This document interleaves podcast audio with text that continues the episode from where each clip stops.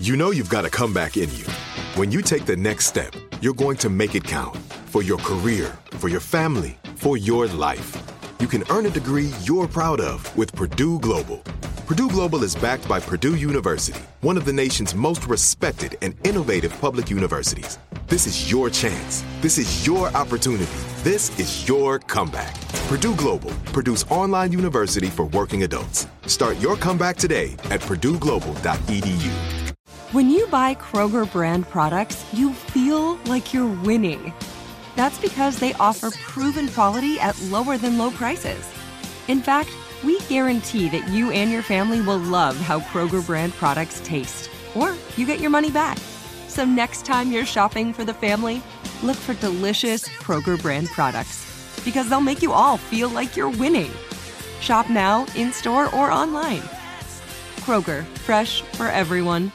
Hey, it's Will Friedle. And Sabrina Bryan. And we're the hosts of the new podcast, Magical Rewind. You may know us from some of your favorite childhood TV movies like My Date with the President's Daughter and the Cheetah Girls movies. Together, we're sitting down to watch all the movies you grew up with and chat with some of your favorite stars and crew that made these iconic movies happen. So kick back, grab your popcorn, and join us. Listen to Magical Rewind on the iHeartRadio app, Apple Podcasts, or wherever you get your podcasts. Brought to you by State Farm. Like a good neighbor, State Farm is there. It's Monday, February 8th. I'm Oscar Ramirez from the Daily Dive podcast in Los Angeles, and this is Reopening America. The pandemic has disrupted our lives in many ways, including our social lives and friendships, and has possibly erased an entire category of friends we once enjoyed. People that may not be in our inner circle, but acquaintances, friends you see while watching sports, even coworkers you don't see as much anymore. Amanda Mull, staff writer at The Atlantic, joins us for why these types of friendships are vital and the deeper appreciation we have for them after the pandemic. Thanks for joining us, Amanda. Thank you for having me. We're going to be going back and looking at coronavirus, the pandemic, kind of the big year that we all shut down for many years to come, kind of how it affected everything, really. You know, it's been the big disruptor of our lives when it comes to health, when it comes to the economy, and when it comes to our social lives. And that's one of the uh, interesting parts of it is how our social lives have changed and friendships in particular. Amanda, you looked into how maybe whole categories of friendships have been erased throughout this these closures and shutdowns. Tell us a little bit about that. Well, this is something that I had noticed pretty early on in the pandemic, but I sort of chopped it up to the fact that I am a really extroverted, social, chatty person. I love to chat with people, people who work at the coffee shop I go to, and the UPS guy who always comes to my building and things like that. I just like to talk. So I, I, noticed that I was missing all of these like little incidental interactions pretty early, but I didn't know if that was something that people who aren't as social as I am were feeling. So as time wore on, I noticed more and more types of people I was missing out on and just how bummed out I felt about it all the time. And eventually I realized while watching a Netflix show in which one of the first scenes of the series is the main character meeting her boyfriend at a bar while everybody's watching baseball. And I just thought about watching football in a bar, the bar right. that I go, go to every fall weekend normally, and realized that I just really missed being around a bunch of like sort of familiar people all doing the same thing at the same time. I miss seeing the bartenders that I saw every weekend. I miss seeing lots of people people who I know by first name or who I know by sight, but whose, you know, social media information I don't have. And it's just sort of snowballed from there. And I realized that this was something that a lot of other people were experiencing too we have our inner circle and we know those people and we try to keep in contact with them as much as possible. But this kind of outer circle, these people that also enrich our lives in a lot of different ways, they can be just as important as our main relationships. And sociology, I like the way you, you mentioned this doesn't really have a name for this, but they are called weak ties. So this is anything from acquaintances, as you were mentioning, people in the bars, all these other people. And I'm with you on that front. I miss those people. I think one of the reasons that people have had a, such a difficult time articulating this sense of loss that they have over these people in their lives is that we don't really have language in the US to talk about all of these different types of connections. We have the word friend and we have the word acquaintance, but there's just not like a rich language around all the people that matter in your life. At first, I felt a little bit selfish because I have been really lucky. I have a lot of close friends within a couple blocks of my apartment. I have been seeing them throughout the situation in safe ways. We have access to resources to do that. Yeah. So And I felt a little bit like I was being greedy by missing all of these other people, but I started to look into the sociology of it. And we need all of these different types of ties and relationships and interactions in order to keep us mentally and physically healthy. This has kind of far reaching effects. It's not just people at the bar and all that. It crawls into work life, working from home life, all these different types of friends and casual encounters that we would have would shape you, kind of bring some little joy to your life. But these are different. Talk about this in the context of uh, the workplace now, because that's another big disruptor we've been dealing with. One of the first ways that it occurred to me that this might harm people in the long term in some way, or at least change their lives in some way in the long term, is at work offices are built environments meant to encourage certain type of behaviors and often those behaviors are coworkers getting together and chatting for a few minutes in the communal kitchen people collaborating with each other on a project in a conference room things like that just being able to look across the table in a meeting and see someone else having the same reaction to something that you're having. All of those little interactions, and then being able to run and get a, a, cup of coffee with somebody spur of the moment because you run into ran into them in the hallway those interactions make somebody part of a workplace, make somebody part of an organization, especially when you're young or when you're new to a job. Having those little interactions help you integrate into the structure of the place that you are. If you can't get integrated into that type of structure, then you have a hard time making a name for yourself, becoming a valued coworker, things like that. And it also hurts collaboration. I talked to one researcher about some stuff he had found about conversational reciprocity. And what we need in the workplace, especially when one person is instructing another person on how to do something, is unstructured time for the person who is doing the task to put in their two cents to uh, become a, an equal part of the conversation with with their boss, essentially.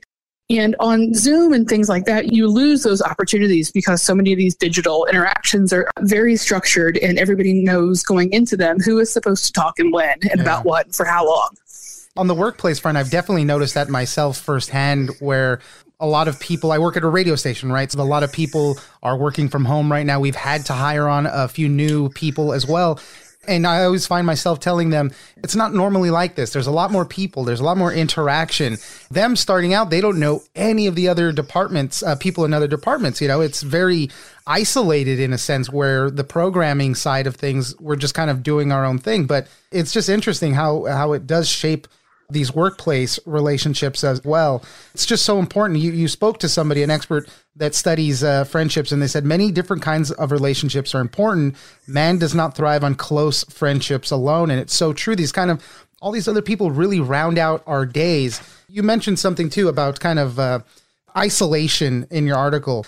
When we don't have these other types of friendships and interactions too it can push you further into isolation and in our bubbles and things that we see how the, these conspiracy theories start to flourish because we're pushed into isolation and these tinier bubbles. One of the things that really struck me as I was doing the research on this topic and talking to these experts is that the weak ties in our lives, the people on the periphery of our social lives, uh, are a useful grounding resource. They they keep us tied to our communities, to the physical world, to the people around us, to the cities we live in. And when you lose those people, a lot of people lose a really meaningful source of source of support, source of comfort, source of like a shared understanding of the world around you. So people go online looking for that there are healthy ways to find that online. You might find a forum that's all about knitting or a forum that's all about baseball or whatever it is that your interest is. Or if you end up on the wrong side of the algorithm, you might end up in QAnon or you might end up uh, in an extremist Facebook group or something like that. Because what those groups offer and what the, what they prey on in people is people looking for a sense of certainty, people looking for an order to the world, an understanding of the forces that are acting on them and what they can do about it. When you lose all your social ties because of a long term disaster like the pandemic that we're in, those things become even more seductive to people, which is, I think, a big reason that we've seen a, an acceleration in those types of groups on the internet in the past year. According to some of the experts you spoke to, though, all is not lost. These relationships, these weak ties, so to speak, can be built up back again. And we're seeing vaccines roll out. We're hoping, obviously, things will get back to normal soon. And these are the kind of things that can pick up pretty quickly. I, I, did like the way, you know, people have been uh, saying that there could be a roaring 2020s, similar to what happened after 1918 and the flu pandemic back then. And now we have this better understanding of how of how important these relationships are to us. One of the big upsides that we have in front of us is that weak ties are definitionally low pressure relationships. So these are not generally people who are going to be offended that you didn't text them to keep up during the pandemic. These are not people who you're turning down Zoom invites from. These are people that once you see them again and, and once you both confirm you're still there and still happy to be there, things should go in those relationships back to largely normal. And I think that people will be really, really happy to see everybody and perhaps bring with that a an understanding of what all of the people around us mean to our lives. Not just necessarily our very close friends and people who are like us in, you know, socioeconomic ways that we would spend intentional time with, but the people who work at the grocery store, your barista at the coffee shop, people who work and exist in, in ways in our lives that our culture doesn't always value. I think that understanding all that we lost when we lost them as part of our everyday lives could be a step towards revaluing them in the future and understanding how much people who performed labor like that and who play roles like that really matter in a society and to ourselves as individuals. Well, I'm hoping for things to get back to normal quickly so we can get out to the bars and then watch football together. You know, as you mentioned at the beginning, just hoping for those fun times to return. Amanda Mull, staff writer at The Atlantic, thank you very much for joining us. Thank you for having me. I'm Oscar Ramirez, and this has been Reopening America. Don't forget that for today's big news stories, you can check me out on the Daily Dive podcast every Monday through Friday. So follow us on iHeartRadio or wherever you get your podcast. With the Lucky Land slots, you can get lucky just about anywhere. This is your captain speaking. Uh, we've got clear runway and the weather's fine, but we're just going to circle up here a while and uh, get lucky. No, no, nothing like that. It's just these cash prizes add up quick. So I suggest you sit back, keep your tray table upright, and start getting lucky. Play for free at LuckyLandSlots.com. Are you feeling lucky? No purchase necessary. Void where prohibited by law. 18 plus terms and conditions apply. See website for details. This is Malcolm Gladwell from Revisionist History. eBay Motors is here for the ride. With some elbow grease, fresh installs, and a whole lot of love, you transformed 100,000 miles and a body full of rust into a drive that's all your own. Brake kits, LED headlights, whatever you need, eBay Motors has it. And with eBay Guaranteed Fit, it's guaranteed to fit your ride the first time, every time, or your money back. Plus, at these prices, you're burning rubber, not cash. Keep your ride or die alive at ebaymotors.com. Eligible items only, exclusions apply. What's up, y'all? Janice Torres here. And I'm Austin Hankwitz. We're the hosts of Mind the Business Small Business Success Stories, a podcast presented by iHeartRadio's Ruby Studios and Intuit QuickBooks. Join us as we speak with small business owners about the tools they use to turn their ideas into success. From finding that initial spark of entrepreneurship to organizing payments and invoices, we've got you covered. So follow and listen to Mind the Business Small Business Success Stories on the iHeartRadio app or wherever you get your podcasts.